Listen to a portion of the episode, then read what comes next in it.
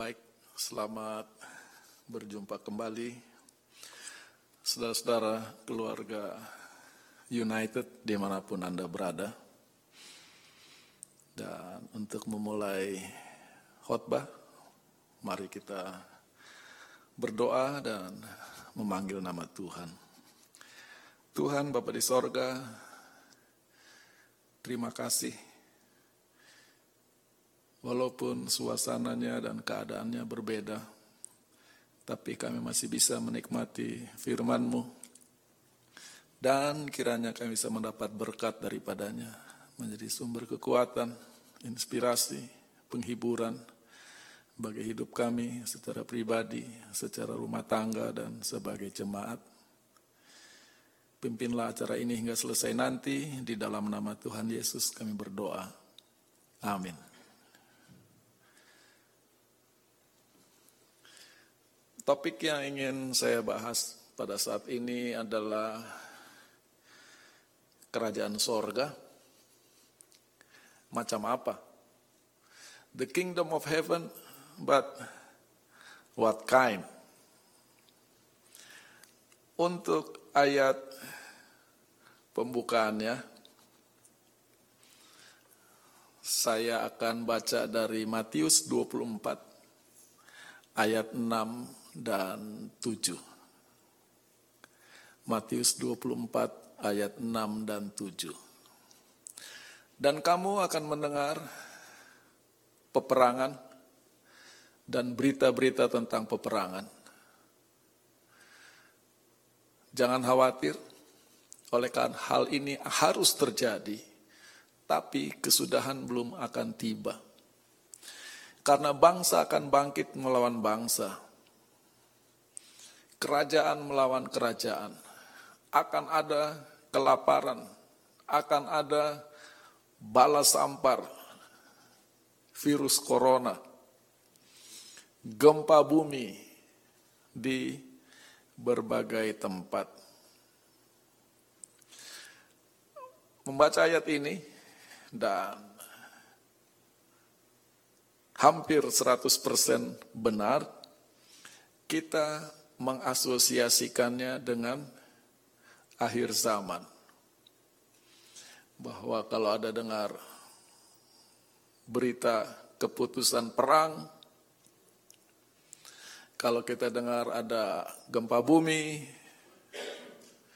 kalau kita dengar ada kelaparan, kalau kita dengar ada penyakit hebat, ini adalah tanda-tanda akhir zaman. Yang mana seperti saya katakan, ini benar, tetapi kita perlu melihatnya lebih jauh lagi. Penjabaran ini disampaikan oleh Tuhan Yesus sebagai respon terhadap pertanyaan murid-muridnya. Dan murid-murid bertanya, sebagai respon terhadap pernyataan Yesus. Maka kita harus lihat alur pikiran dari Matius 24. Yang pertama dikatakan maka Yesus keluar dan pergi meninggalkan Ka'bah. Maka yang menjadi topik di sini adalah Ka'bah. Dan kalau kita sensitif, keluarnya Yesus ini sudah untuk selama-lamanya. Dia tidak pernah kembali lagi ke Ka'bah. Setelah itu dia disalib, dia bangkit, naik ke sorga. Ka'bah hancur, sudah tidak ada lagi. So, in a sense, this is the end. Inilah akhir dari sejarah Ka'bah yang begitu panjang. Tadi di pelajaran sekolah sahabat kita sedang belajar tentang proses pembangunan kembali yang begitu berat dan sukar. Sekarang Ka'bah yang dibangun di zaman setelah pembuangan itu akan berakhir ceritanya. Sementara murid-muridnya mengagumi bangunan Ka'bah, Yesus berkata, "Kamu tidak melihat semua ini?" Nah, kata these things, Semua ini harus kita perhatikan baik-baik. Ketika dia katakan semua ini, dia menunjukkan semua kompleks bangunan Ka'bah. Tidak satu batu pun akan terletak di atas batu yang lain.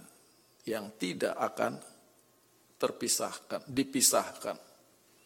Nah, ayat 3 ketika ia duduk di Bukit Saitun yang pemandangan ke Ka'bah sangat jelas dan indah. Maka murid-muridnya bertanya, beritahukanlah kepada kami, when will these things, lihat tadi Yesus katakan these things, sekarang when will these things be? Maka pertanyaan pertama mereka adalah kapan Ka'bah akan dihancurkan? Oke. Tapi pertanyaan mereka itu tiga lapis. Pertama, bicara tentang kehancuran Ka'bah. Yang kedua, what will be the sign of your coming? Apa tanda-tanda kedatanganmu? And of the end of the age dan akhir zaman. Maka sekarang kalau orang katakan tanda-tanda akhir zaman, kita bisa lihat mereka memotong keluaran 20, ah, sorry, Matius 24 ayat 3. What will be the sign of your coming and of the end of the age? The sign of the end of the age. The, the sign of the end. Yang mana kita harus ingat pertanyaannya ada tiga lapis. Kapan tanda Ka'bah hancur? Kapan tanda kedatangan Tuhan? Dan kapan tanda kesudahan zaman? Oke. Yang kita perlu pahami pertama, di dalam alam pikiran murid-murid, ketiga hal ini terjadi dalam satu paket. Kalau sampai Ka'bah hancur artinya kesudahan zaman. Kalau kesudahan zaman terjadi artinya Tuhan datang. Yang mana kita yang hidup sekarang jauh dari peristiwa ini kita lihat sudah hampir 2000 tahun ada time gap, ada rentang waktu antara kehancuran Ka'bah dengan kedatangan Tuhan. Maka sekarang membaca Matius 24 kita ada tiga pilihan. Yang pertama, Matius 24, tanda-tanda di sana bicara tentang tanda-tanda kehancuran Ka'bah dan Yerusalem. Oke? Yang kedua, membaca tanda-tanda di Matius 24 sebagai tanda kedatangan Tuhan yang kedua kali dan kesudahan zaman. Nah, ada bacaan yang ketiga, yaitu jangka waktu di antara kehancuran Yerusalem dan kedatangan Tuhan. Yang mana untuk saat ini, inilah zaman di mana kita hidup. Dan inilah fokus renungan saat ini, yaitu bagaimana membaca dan melihat Matius 24 dengan tanda-tandanya sebagai kenyataan hidup di antara kehancuran Yerusalem yang sudah terjadi, kedatangan Tuhan yang akan terjadi. Kita mundur, bicara tentang Mesias palsu. Pada zaman Yesus hidup, banyak muncul pemimpin-pemimpin gerakan politik dan militer yang berusaha membebaskan bangsa Yahudi dari penjajahan Roma. Dan mereka mengaku diri sebagai yang diutus Tuhan, yang diurapi.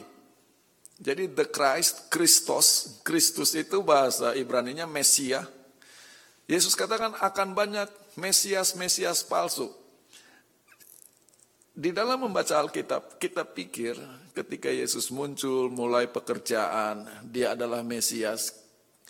kita membayangkannya tidak ada apa-apa bersih, tiba-tiba muncul Yesus sebagai Mesias dan kita heran kenapa orang tidak percaya. Yang terjadi, berbagai orang menyatakan diri sebagai Mesias. Maka ketika Yesus muncul dan menyatakan diri Mesias, ia hanya satu di antara sekian banyak Mesias yang mengaku diri saat itu. Jadi orang yang hidup di zaman itu sukar membedakan mana Mesias yang benar dan mana Mesias yang palsu. Tetapi umumnya Mesias-Mesias ini adalah menjanjikan kebebasan dari penjajahan Romawi yang ujung-ujungnya mereka dan pengikut-pengikutnya akan habis dihancurkan oleh tentara Roma demi keamanan. Yang mana Yesus pun akhirnya mati di tangan pemerintah Roma mengaku diri Mesias. Itulah saya Yesus katakan, jangan seorang pun menipu engkau tentang kebebasan-kebebasan duniawi yang ditawarkan. Lalu, setelah Mesias palsu di Matius 24 ayat 4 dan 5, kita pindah ke ayat 6 dan 7 yang tadi kita sudah baca. Kamu akan mendengar berita perang. Bangsa akan bangkit melawan bangsa, kerajaan melawan kerajaan. Yang saya mau katakan, Sejak zaman Yesus sampai sekarang, yang namanya perang itu selalu ada, tidak pernah berhenti. Peperangan tidak pernah berhenti. Dan yang terjadi ini adalah pergeseran. Di buku kejadian, setelah air bah, Tuhan menggambarkan yang namanya kehidupan itu akan diwarnai dengan kegiatan menabur dan menuai. Musim dingin dan musim panas, musim hujan dan musim kering, siang dan malam. Jadi fokusnya adalah kehidupan, menabur dan menuai, menanam dan menuai. Tapi dengan berjalannya waktu, cara hidup itu tidak diwarnai dengan menabur dan menuai, menanam dan menuai, diwarnai dengan kerajaan yang satu menyerang kerajaan yang lain. Kerajaan yang satu memerangi kerajaan yang lain. Bagi kita yang sudah agak berusia sedikit, Perang Dunia Kedua selesai. Apakah setelah itu selesai? Tidak ada perang? Habis itu, oke, okay, kita lihat dari perspektif Amerika ya. Ini negara paling senang perang ini. Habis itu perang Korea tahun 50-an. Habis itu perang Vietnam tahun 60-an. Habis itu tahun 80-an perang perang Irak zaman uh, George Bush Senior. Habis itu setelah 911 perang Irak, Afghanistan yang sampai sekarang belum selesai. Maka sampai perang dan berita perang sudah menjadi kenyataan sehari-hari. Belum perang yang dibangun inisiatifnya oleh negara lain seperti situasi di Syria dan di tempat lain. Dari yang tadinya bicara tentang hidup, kejadian delapan, sekarang bicara tentang peperangan, yaitu mencabut kehidupan, kematian. Uh, ini ada teks masuk, kenapa stop katanya. Apa memang benar stop dan saya perlu stop atau teruskan? Bagus? Oke. Okay. Nah, sekarang kita masuk ke dalam bagian yang menarik. Yesus berkata demikian.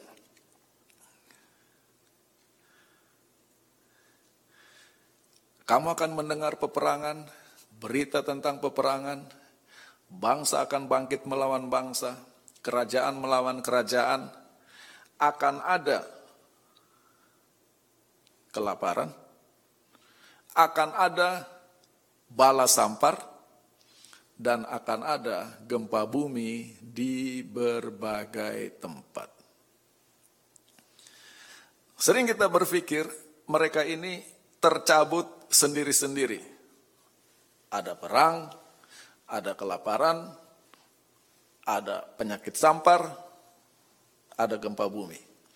Yang mana kalau kita lihat sejarah dunia ini, yang namanya kelaparan dan penyakit sampar itu selalu muncul sebagai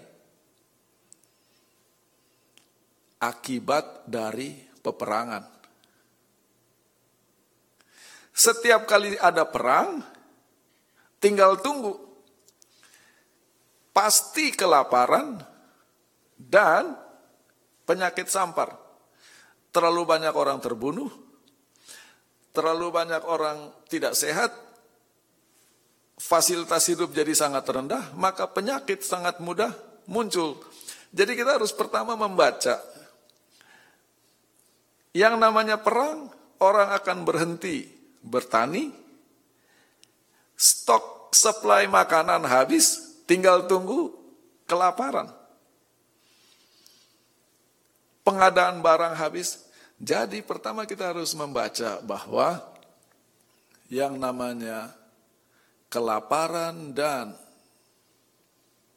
balas sampar atau penyakit itu punya kaitan erat dengan peperangan. Baik. Nah, perang itu adalah goncangan kehidupan uh, normal oleh ulah manusia. Suasana sebetulnya baik, tetapi karena manusia memutuskan untuk berperang, maka goncanglah kehidupan sosial. Oke? Okay?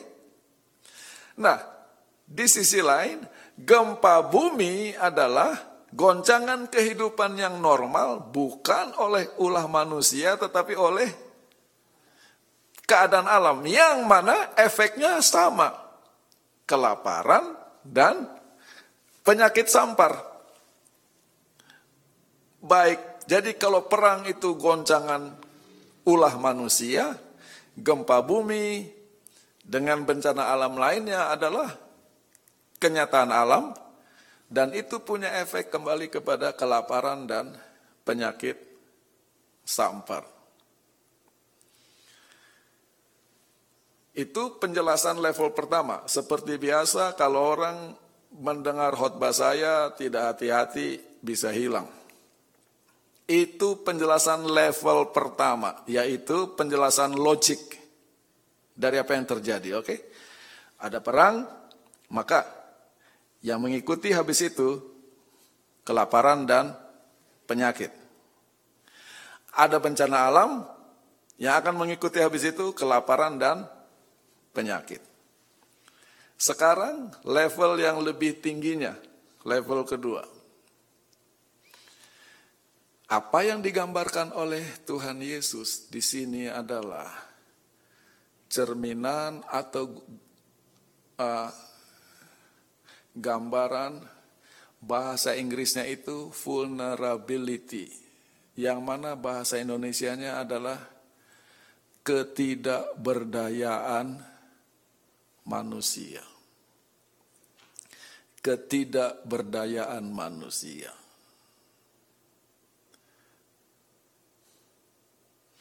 Kita harus ingat bahwa yang namanya manusia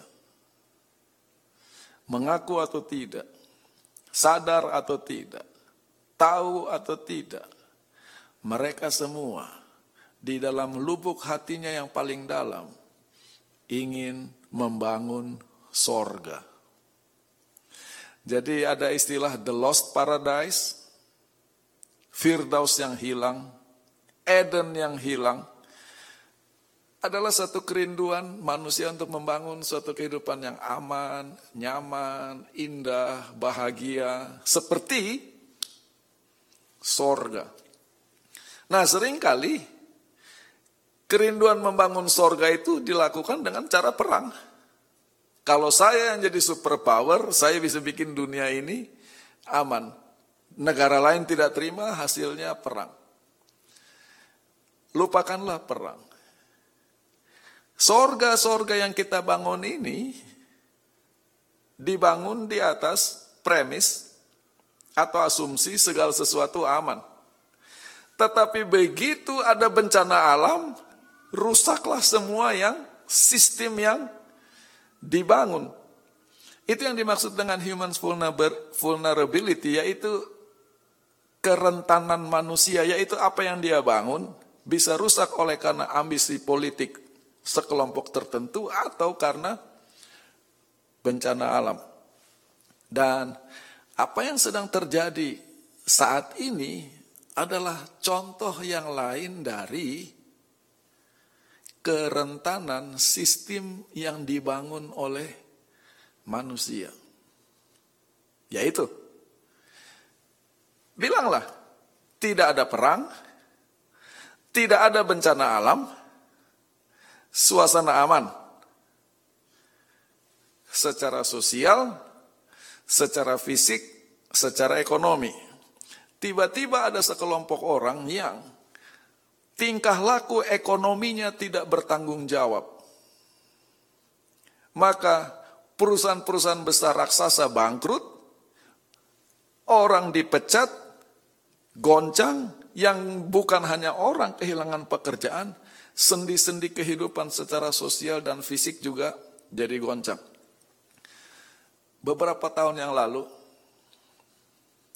perusahaan mobil General Motor di Detroit menyatakan diri bangkrut. Oke, sangat sederhana.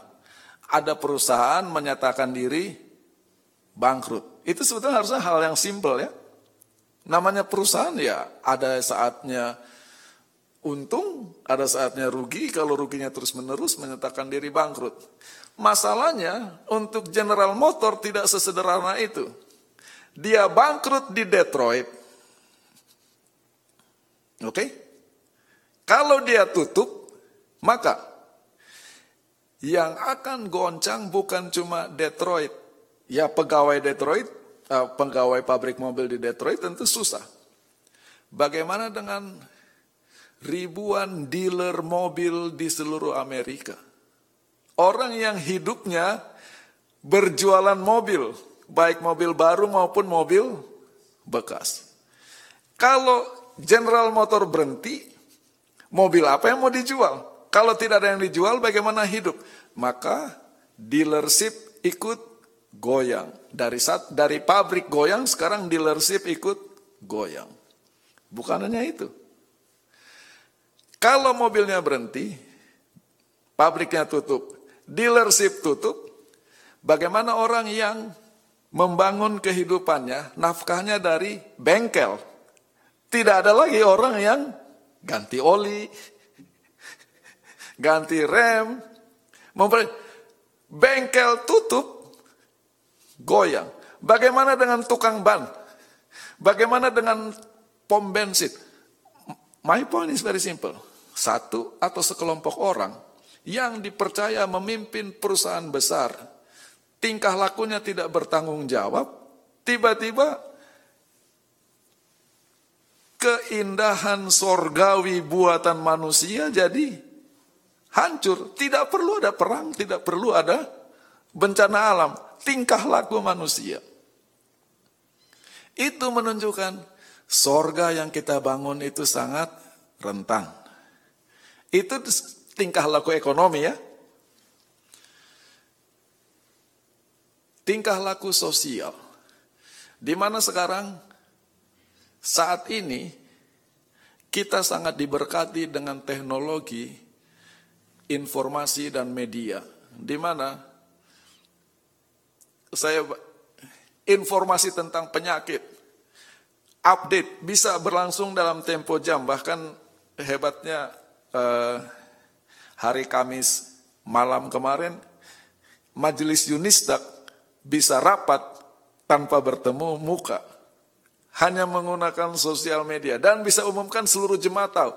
Itu berkat. Tetapi kalau ada orang seperti yang terjadi contohnya di Papua, satu orang mengunggah informasi yang kurang baik yang di sana marah, bisa hancur secara sosial hanya karena ulah satu orang yang menyampaikan atau menayangkan informasi yang berbahaya. Itu contoh human vulnerability, yaitu kerentanan manusia dalam membangun sorganya ini. Hidupnya, cara makannya, pilihan makanannya, kondisi tubuhnya tidak sehat, menular.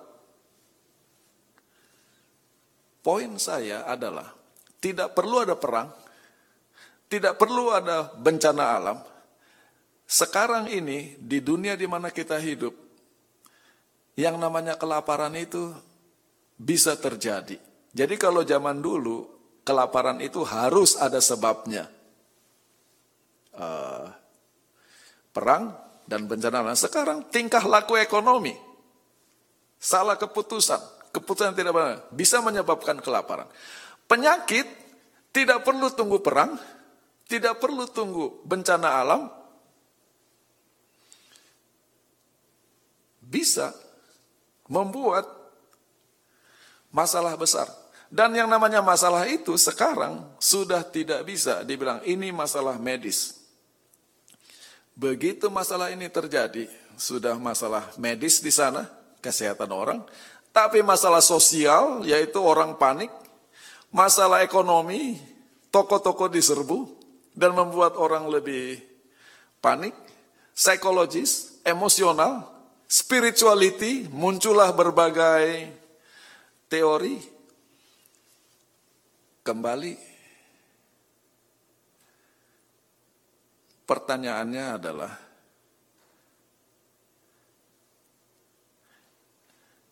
kalau kamu mau membangun sorga di dunia ini, Tuhan Yesus katakan, sangat mudah untuk rusak, sangat mudah untuk hancur. Maka, the sign of the time, tanda-tanda zaman, tanda-tanda kedatangan Tuhan itu bukan hanya bicara secara kronologis, yaitu kapan Tuhan datang, tapi pertanyaannya mengingatkan kita bahwa yang namanya manusia tidak bisa membangun sorga.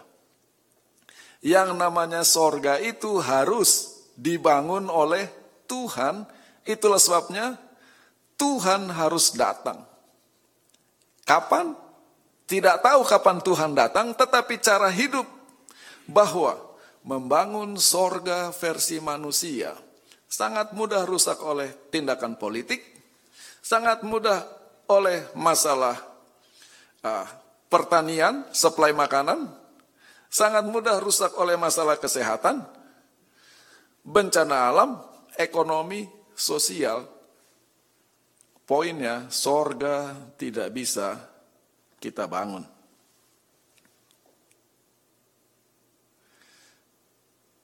Ini harusnya lebih penting kita ingat daripada kita akhir zaman sudah dekat. Artinya, oh Tuhan sudah mau datang. Kenapa ini jadi penting? Bagi banyak orang, yang namanya sorga itu tidak lebih dari dunia di mana kita hidup sekarang ini dengan segala gayanya, tapi kualitas dan fasilitasnya lebih baik. Jadi jalan bagus. Senang kita bisa hidup di uh, daerah yang jalan-jalannya bagus dan terawat baik. Yang namanya sorga, jalannya juga bagus, tapi bahannya lebih bagus dari emas kalau ini dari aspal. Di dunia ini kita punya rumah senang, puji Tuhan. Yang di sorga, rumah kita lebih bagus lagi. Jadi sorga tidak lebih dari kosmetik yang lebih baik dari hidup di dunia ini. Yang mana cara berpikir itu salah. Cara hidup dunia tidak bisa menjadi dasar untuk membangun sorga. Karena manusia pada dasarnya adalah berdosa. Mari kita lihat kejadian 11. Kalau kita baca di buku Wahyu, Babylon begini, Babylon begitu, dan siapa Babil, mari keluar dari Babylon. Kalau mau disimpulkan secara sederhana, apakah Babylon itu? Babylon adalah usaha manusia membangun sorga dengan kekuatan manusia. Babylon dimulai dengan ajakan let us. Mari kita. Siapa kita? Manusia. Yang namanya manusia. Let us. Mari kita. Seakrab-akrabnya. Bahkan saudara kandung pun bisa konflik. Bisa perang jadi sorga yang dibangun dengan marilah kita tinggal tunggu. Tentu akan ada perdamaian, tapi sudah sempat rusak. Mari kita. Lalu apa tujuannya? Menara yang puncaknya sampai ke bahasa Indonesianya langit, bahasa Inggrisnya heaven. A tower whose top is saya senang dengan New King James Version. Bukan menara yang puncak puncaknya mencapai langit. Coba kita baca ayat ini secara literal. A tower whose top is in the heavens. Artinya menara yang puncaknya itu berada di sorga. This is heaven. Jadi mari kita bisa ke sorga. Caranya bangun menara. Saudara-saudara, kita tidak bisa membangun menara ke sorga. Sorga bisa dibangun dengan satu cara, hanya satu cara. Tuhan turun, bukan kita naik. Nah ini so, ini Babylon adalah membangun sorga dengan cara kita naik. Begitu saya mau naik, yang namanya manusia, kalau saya naik harus ada yang diturunkan. Gak bisa yang namanya manusia bisa naik semua. Maka konflik sudah. Maka sekarang kita lihat kontras antara kejadian 11 dan kejadian 12. Di kejadian 11, inisiatif di tangan manusia. Mari kita. Manusia yang bicara, manusia yang mengambil keputusan, manusia yang bergerak. Arahnya ke mana? Ke surga. Whose top is in the heavens. Kejadian 12 lain. Pergi. Keluar dari negerimu ke negeri yang akan kutunjukkan. Siapa yang bicara? Tuhan. Siapa yang berpikir? Tuhan. Jadi di sini usaha manusia dan usaha Tuhan. Kita sudah bisa lihat uh, kontrasnya.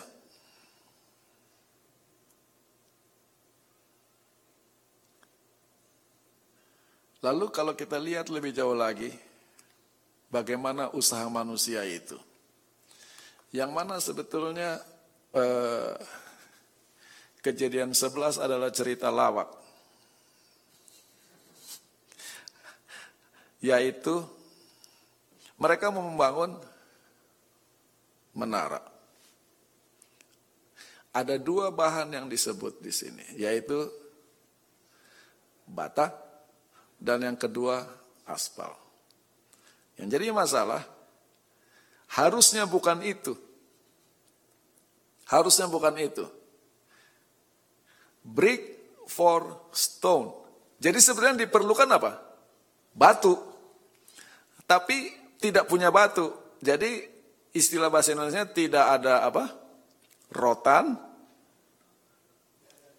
akar pun jadi. Jadi ini second hand option, bukan the best option. Jadi harusnya the best option adalah batu. Tapi karena tidak ada batu, bata pun dipakai. Sebetulnya tidak ada batu bata, yang ada batu atau bata. Kita yang bilang batu bata, bata. kita kira bata itu batu, bukan bata bata batu batu. yang kedua, aspal digunakan pengganti semen. Kenapa saya bicara ini panjang lebar? Karena di sinilah lucu ceritanya. Yaitu, kalau orang mau mendirikan bangunan, kuncinya ada di fondasi. Oke? Semakin tinggi bangunan itu, fondasinya harus semakin dalam dan semakin kokoh. Bagaimana membangun bangunan, menara yang puncaknya ada di langit dengan fondasinya batu bata. Apa sifat dari batu? Kalau batu ditanam di dalam tanah, sifat batunya tinggal terpisah dari tanah. Oke? Jadi fondasinya kokoh. Batu bata yang bahannya dari tanah, kita tanam di tanah, setelah beberapa waktu apa yang terjadi? Dia jadi tanah. Artinya bangunan itu tidak punya bagaimana mau ke langit. Berdiri saja sudah sukar. Nomor dua, apa bedanya aspal dari semen? Fungsi semen adalah mengikat bata yang satu dari bata yang lain. Semen mudah diolah waktu basah. Tetapi begitu dia jadi kering, dia akan mengikat dan jadi senyawa. Tidak terpisahkan lagi. Oke? Okay? Itulah sebabnya orang membangun bata satu dengan lain, semennya masih basah, cepat-cepat. Begitu selesai, terikat kokoh. Semakin disinari matahari, semakin kuat aspal itu tidak bisa diatur. Tapi nanti, jadi kalau bata ditumpuk di atas aspal, baru tumpukannya saja sudah tidak jalan karena aspalnya mati sendiri. Tunggu, sekarang saya datang kepada Mel. Begitu disinari matahari, aspal yang harusnya mengikat justru apa? Apa yang terjadi? Tidak ada pengikat antara satu bata dengan bata. Itulah semua sistem yang dibangun manusia. Sebagus-bagusnya, seindah-indahnya, sehebat-hebatnya, vulnerable, bahwa rentan, tidak bisa. Maka, kalau saya bisa katakan, apa yang kita sedang alami saat ini bukan akan akan ada model-model lain tetapi rumusnya sama yaitu ketidakberdayaan manusia di dalam membangun sorganya.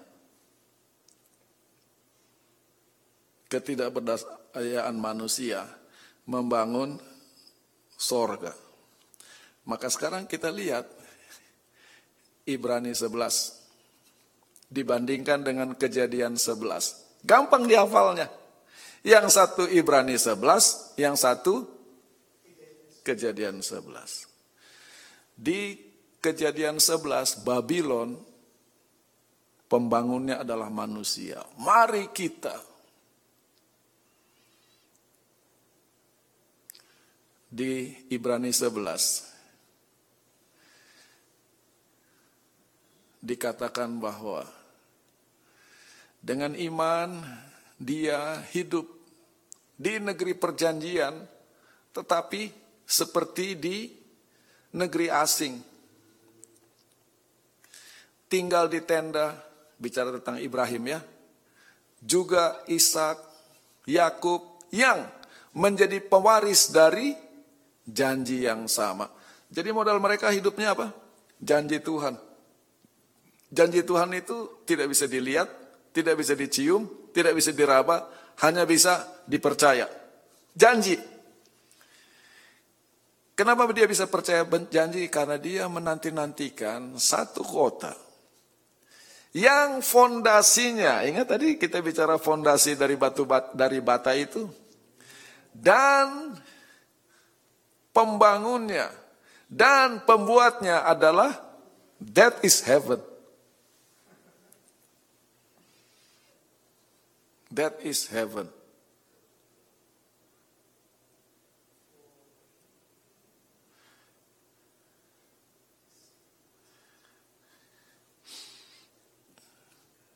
Orang Yahudi, orang Yahudi uh, punya kebiasaan aneh.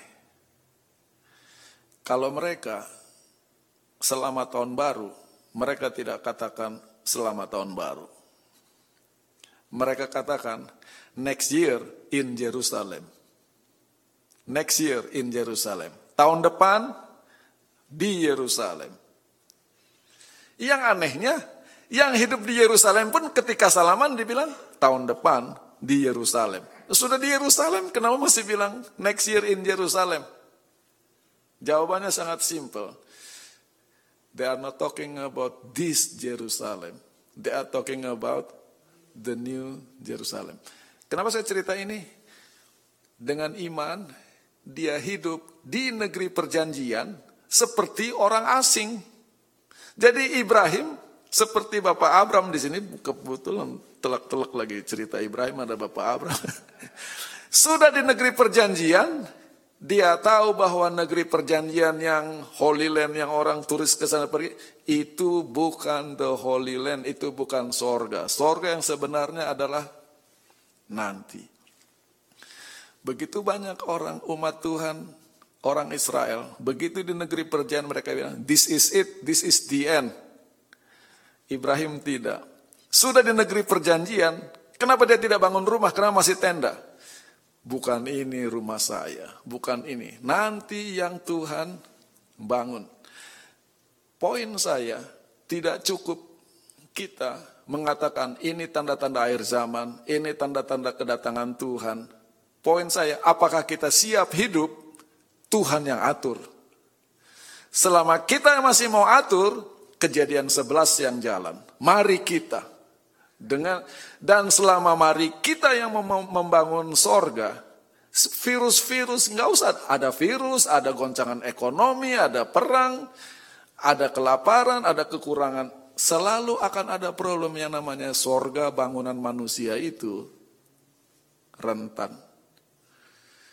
Itu yang Tuhan Yesus maksud ketika kamu akan dengar perang. Dari dulu selalu ada perang. Bukan perang poinnya, tetapi mengingatkan.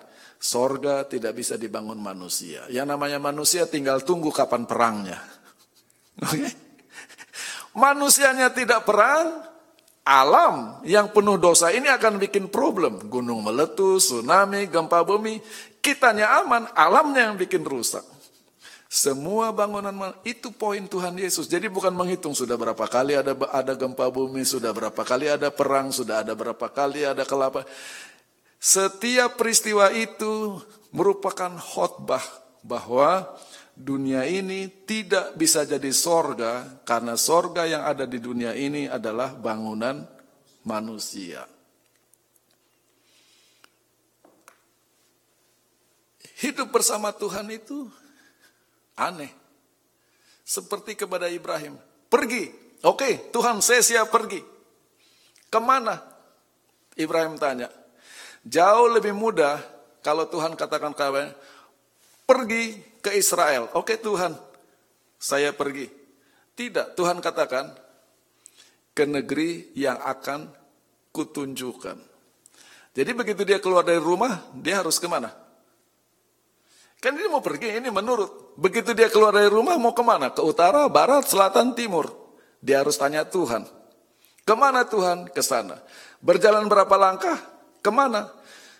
Artinya, negeri yang akan kutunjukkan artinya, Tuhan mau Ibrahim jalan sama dia. Bahwa setiap langkah itu bersama Tuhan. Jauh lebih mudah. Tuhan, Tuhan mau suruh saya ke mana? Ke Irian? Tuhan mau suruh saya ke Kupang, Tuhan mau suruh saya ke Sumatera, saya pergi sendiri, nanti saya lapor Tuhan. Tidak.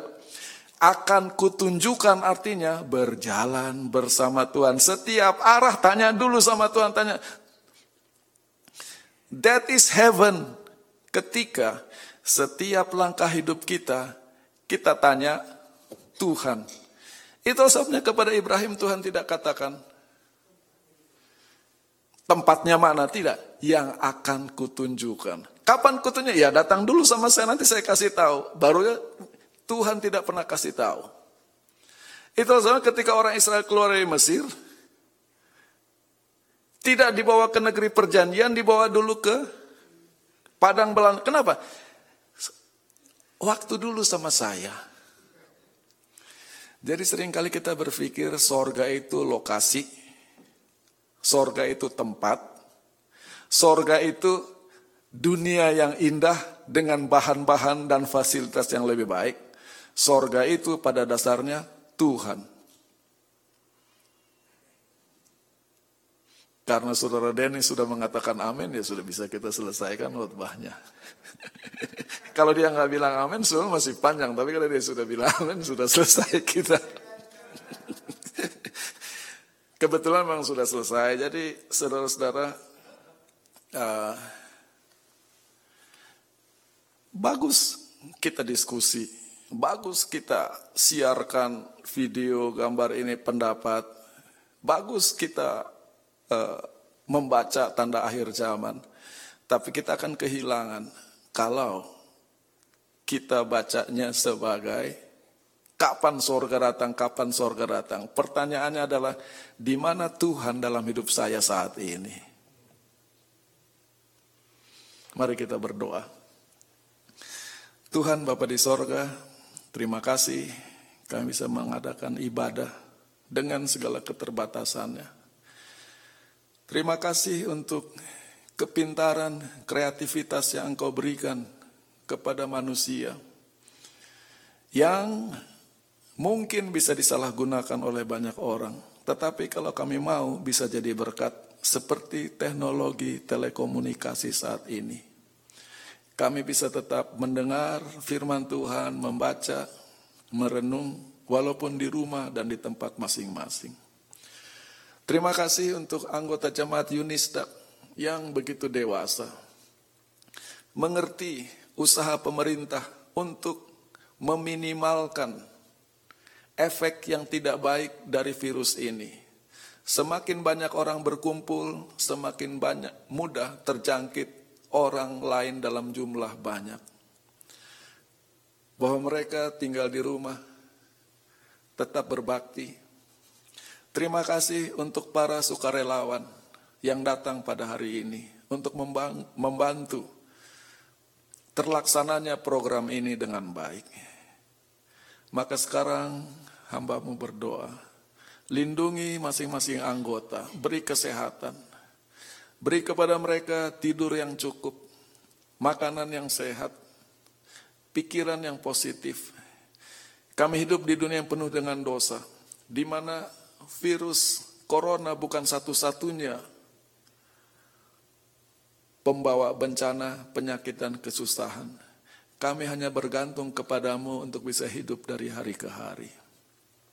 Ajarlah kami untuk berterima kasih untuk setiap hari yang Engkau berikan, untuk nafas yang Engkau berikan, untuk kesehatan yang Engkau berikan, untuk pekerjaan yang Engkau berikan. Di saat-saat yang sukar seperti ini, kiranya Engkau campur tangan, memberi kepada pemerintah di dunia jalan yang terbaik untuk jalan keluar.